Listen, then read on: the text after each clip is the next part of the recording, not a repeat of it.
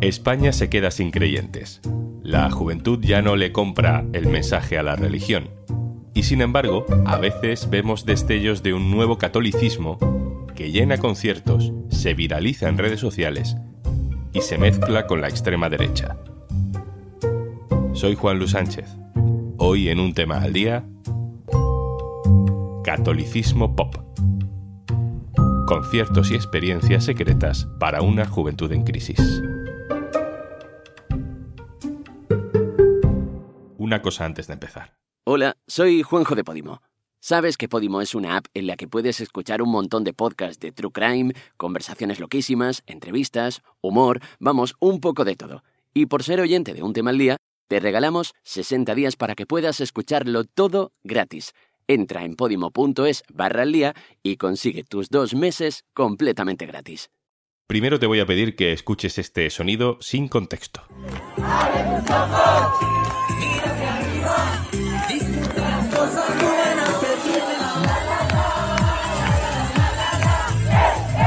Está bien, ¿no? Da buen rollo. Gente joven cantando, es una canción de Chayanne, pero las hay peores, se intuye que saltan, parece que están al aire libre. Eso es lo que se oye. Pero este sonido es de un vídeo, un vídeo compartido en TikTok. Lo que se ve en el vídeo es que este grupo de chavales están cantando y saltando en el Valle de los Caídos. Están literalmente bailando sobre la tumba, sobre la fosa común, de miles de víctimas republicanas. Otra canción.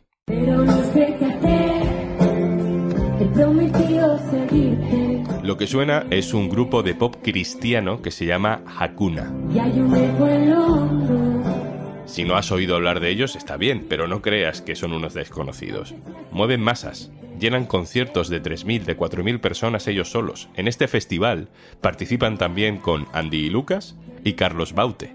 Congregaron más de 30.000 personas. En las pantallas gigantes del concierto se proyectan frases de la Biblia.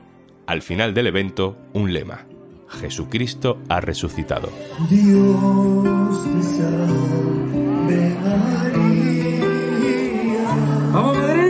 Cogemos los datos oficiales y no hay duda. La Iglesia se queda sin creyentes. El 60% de la gente entre 18 y 35 años no es que no sea creyente o practicante, es que no se define como católica. Entonces, ¿a qué se debe este nuevo fenómeno cristiano pop con tintes de ultraderecha? ¿Qué es todo esto? Laura Galaup, hola, ¿qué tal? Hola, ¿qué tal? Laura Galaupe es nuestra compañera del diario.es con la que ya hemos hablado algunas veces sobre estos movimientos entre la ultraderecha y el ultracatolicismo. Eh, Laura, en el primer vídeo que escuchábamos, eh, el del Valle de los Caídos, en realidad lo que estábamos viendo es a un grupo católico que hace retiros para jóvenes. Yo supongo que mm, por estar en una burbuja de izquierdas no había oído hablar nunca de ellos, pero dicen que están de moda. Se llaman EFETA. ¿Qué es EFETA? EFETA es un retiro para jóvenes católicos que tiene varias características eh, para resultar atractivo y también juega con un factor de misterio para todos aquellos que asisten. Por un lado, no sabemos, desconocemos en qué consiste EFETA. Se juega mucho con ese misterio de qué se hace en esas 48 horas en las que dura el retiro para atraer a gente que participe. De hecho, yo durante el tiempo en el que estuve haciendo el reportaje preguntaba a muchos chavales, ¿me puedes contar algo de lo que hacéis en FETA? Y me planteaban algo así que esto es como si ves una película y te hacemos un spoiler. Eh, ¿Para qué te lo voy a contar? Eh, si lo mejor es que lo vivas. También juega con un punto muy interesante que es que solo se puede realizar una vez en la vida, solo se puede realizar como participante. Ellos dividen a los participantes o dividen a la gente que forma parte del retiro entre los caminantes, que son los que acuden por primera vez, y luego los que quieren volver ya forman parte, podemos decir algo así como que forman parte de una organización. Ya son los que se encargan un poco de gestionar el funcionamiento del retiro y a ellos se les llama servidores. Por eso también juegan mucho con que es una experiencia única que se vive una vez en la vida. Y luego otro punto muy interesante es que durante esas 48 horas, que suele ser un viernes por la tarde cuando comienza y termina un domingo por la tarde, no tienes acceso al móvil, estás totalmente desconectado y de hecho también estás desconectado del reloj, entonces tampoco sabes en qué hora vives. Ahora seguimos hablando, Laura, pero déjame que hablemos directamente con una persona que ha formado parte de los encuentros de EFETA. Ángel, hola. Hola, Juanlu.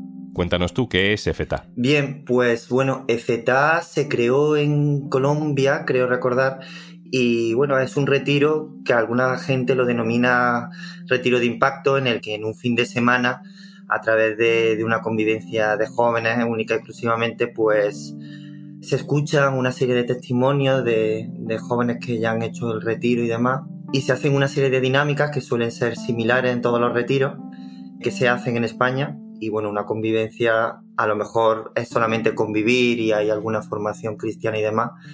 Y en efecto está un poco más estructurado a lo mejor que en una convivencia, puede ser. ¿A qué te refieres con que esos retiros están muy estructurados? Eh, sí, Juan, lo están estructurados, siguen todos una misma cronología, por decirlo así, en el que se hacen una serie de dinámicas y hay una serie de testimonios de otros jóvenes en el que cuentan un poco sus vivencias y bueno, la gracia de FETA y por eso de ahí la confidencialidad y que no se diga que se hace en el retiro a, gente que no lo ha hecho es porque como todos los retiros son igual, al final es un regalo, es una experiencia de un fin de semana que si ya previamente te la han contado, pues pierde la gracia y, nos hacemos presunciones que seguramente una vez que lo, que lo vives pues no son así. ¿Y tú por qué fuiste? ¿Por qué participaste? Sí, pues bueno, yo lo hice hace unos años y pues fue un fin de semana en el que me di cuenta de algunos errores que había cometido y perdoné muchas cosas, me perdoné a mí mismo, perdoné algunas cosas y también descubrí pues que Dios existía y que no es un Dios castigador, sino al contrario, es todo amor. Y por lo que ves a tu alrededor, ¿por qué crees que otras personas jóvenes como tú han decidido participar? Pues yo tengo mi teoría personal y es que creo que la juventud cada día está más presionada para ser mejor, cada día estamos más conectados, pero cada día hay más ansiedad, más problemas. Antes no había índices de suicidio de gente menor de 16, ahora sí que lo hay.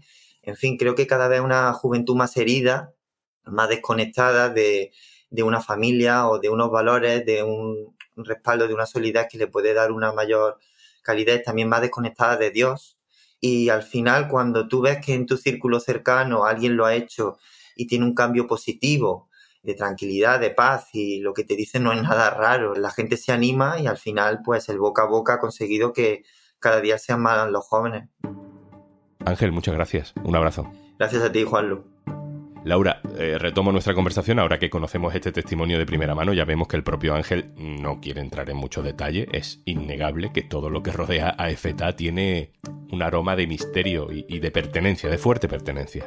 Eh, hablando con psicólogos para hacer el reportaje, sí nos comentaban que nada es blanco o negro, es decir, que no se puede plantear para nada que FETA sea una secta y algunos que pueden identificar ciertos movimientos o comportamientos sectarios. Y también hay que tener en cuenta que no a todo el mundo le afecta una experiencia como la de FETA de, la misma forma. Entonces, advierten, por ejemplo, en los psicólogos con los que hable, de que por un lado eh, hay que estar un poco alerta a cuando se potencia tanto ese sentimiento de pertenencia al grupo incluso cuando una vez que se ha hecho feta se puede seguir vinculado y si hay gente que arranca haciendo feta, continúa vinculado a la gente a la que ha ido conociendo en feta y se va alejando de su entorno inicial. Eso por un lado. Por otro lado también alertan de conversiones aceleradas y que no puedes tomar esa decisión en un fin de semana. Y incluso yendo un poco más allá, de vocaciones muy aceleradas y muy rápidas. Gente que a lo mejor decida que quiere ser monja. Entonces estos son movimientos y comportamientos sobre los que alertan.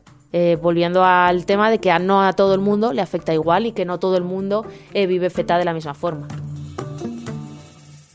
Y entre todo este ambiente de secretismo, de confidencialidad, ¿qué es lo que sabemos? ¿Qué es lo que sí te han contado la gente con la que tú has hablado? Al final sí que hay un potenciar las emociones, hay un chute de euforia a veces, de hecho, había gente que me planteaba que se vuelve del retiro como una nube o que vuelves como cuando has hecho un viaje, mm, pues te has cruzado el Atlántico y has estado un mes desconectada y vuelves a trabajar, ¿no?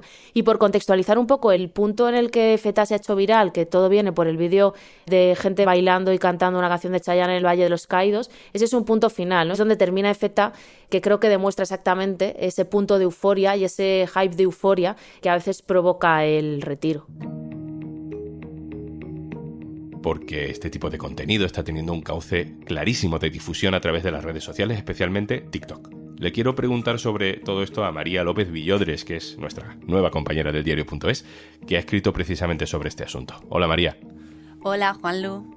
María, cada vez vemos más cuentas en redes sociales, en TikTok, en Instagram, en Twitter, en Facebook, que intentan atraer a la causa religiosa a los jóvenes. Yo creo que tiene que ver, en primer lugar, con una evolución natural. Sobre todo los más jóvenes nos comunicamos y nos organizamos en gran medida a través de redes sociales y estas son parte de nuestro día a día. Es lógico pues, que estas ideas y estas comunidades encuentren también puntos de reunión y de expresión online. Y luego, en segundo lugar, eh, sí que tiene sentido pues, que ante unos índices de religiosidad a la baja, pues la Iglesia Católica, igual que hacen otras iglesias, igual que hacen instituciones, marcas, pues vayan a buscar su público objetivo allí donde éste se encuentra, que es en las redes. Hay veces que el tono de las redes sociales es un tono desenfadado de broma, aunque en realidad también es una forma de consolidar creencias. Puede serlo. Hay contenido como vídeos, memes o, stickers que usamos como ese del Sagrado Corazón que seguro que te ha enviado por WhatsApp y que dice Jesús sabe lo que decía ese mensaje que acabas de borrar, pues que no va más allá a lo mejor del uso irónico. Pero sí que hay otros casos, como el de una famosa cuenta de Instagram, que se llama I Need God in Every Moment of My Life, que se traduce por Necesito a Dios en cada momento de mi vida, que sí que comparten contenido en torno al cristianismo con mucha frecuencia y que reconocen, en este caso en concreto abiertamente, que usan esos códigos estéticos y el humor internetero motivados pues por, por esa inquietud de compartir sus creencias y que éstas lleguen a más personas. ¿Me puedes dar ejemplos, ejemplos de este tipo de cuentas en redes sociales? ¿Cuáles son? ¿Qué contenido difunden? Pues hay diferentes tipos de cuentas. Están, por un lado, eh, las cuentas de memes creadas por usuarios que buscan hacer comunidad y también ganar likes y muchas veces también generar ventas de merchandising cristiano que generan a partir de las propias cuentas pero también existen perfiles de religiosos, de personas religiosas, como el padre Joaquín en España, que elabora contenido motivacional religioso y que es una suerte de coach barra influencer. Y luego también están las propias comunidades religiosas como EFETA o como Hakuna, que usan sus perfiles como plataforma de alcance y como altavoz online para evangelizar y para mostrar sus actividades, sus eventos, el día a día de su comunidad. Laura, yo recuerdo una visita del Papa a Madrid en 2011, que había conciertos, había eh, reuniones alrededor de una guitarra que los chavales iban cantando por la calle, las juventudes del Papa, ese Papa como mola, se merece una ola. Claro, los códigos han cambiado durante todo este tiempo y al final el objetivo es el mismo, eh, amabilizar el contenido religioso y atraer a jóvenes. O sea, yo creo que FETA puede ser muy seductor. Eh, de hecho, el rollo que, puedes ver en redes o cómo se venden ellos en su página web, eh, hay, hay, cierto, o sea, creo que, que, quita una caspa que puedan tener otros retiros espirituales.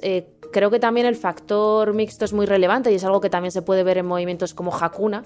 Por ejemplo, Hakuna está promovido por un cura que estuvo vinculado la mayor parte de su vida al Opus Dei y el Opus Dei potencia retiros y actividades que son mixtas. Y creo que a esas edades eh, también se potencia y entre ellos puede ser enriquecedor eh, hacer actividades y acudir a eventos donde tú puedas ir con tus amigos y tus amigas y no te vayan a separar por el género. Y luego, sin duda, eh, todo este componente emocional, todo este sentimiento de pertenencia, incluso hay un himno que cantan al terminar, resulta muy atractivo para gente que tiene esa edad, para esa generación. María, es como una religión Instagram, ¿no? Una religión TikTok.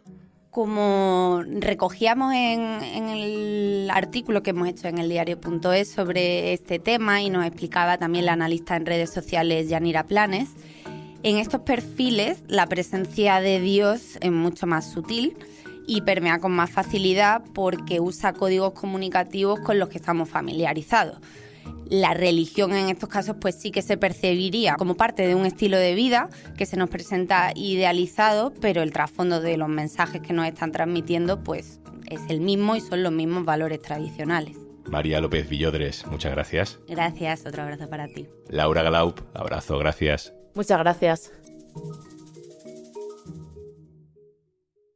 Y antes de marcharnos, Si escuchas frecuentemente un tema al día, supongo que eres de podcast. Pues tienes un montón por descubrir en Podimo y te regalamos 60 días gratis para que puedas disfrutarlos. Descarga nuestra app entrando en podimo.es barra al día, regístrate y usa tu cuenta en tu móvil o en el ordenador. Charlas divertidas, true crime, ficción, algunos podcasts que no sabríamos ni cómo categorizar de lo locos que son. Y esto nos encanta. Pero además, tienes un montón de audiolibros para que desconectes de la realidad durante horas. 60 días gratis para que descubras todo el contenido de Podimo por ser oyente de un tema al día. Venga, vale, te lo repito. Última vez, ¿eh? Prometido. Podimo.es barra al día.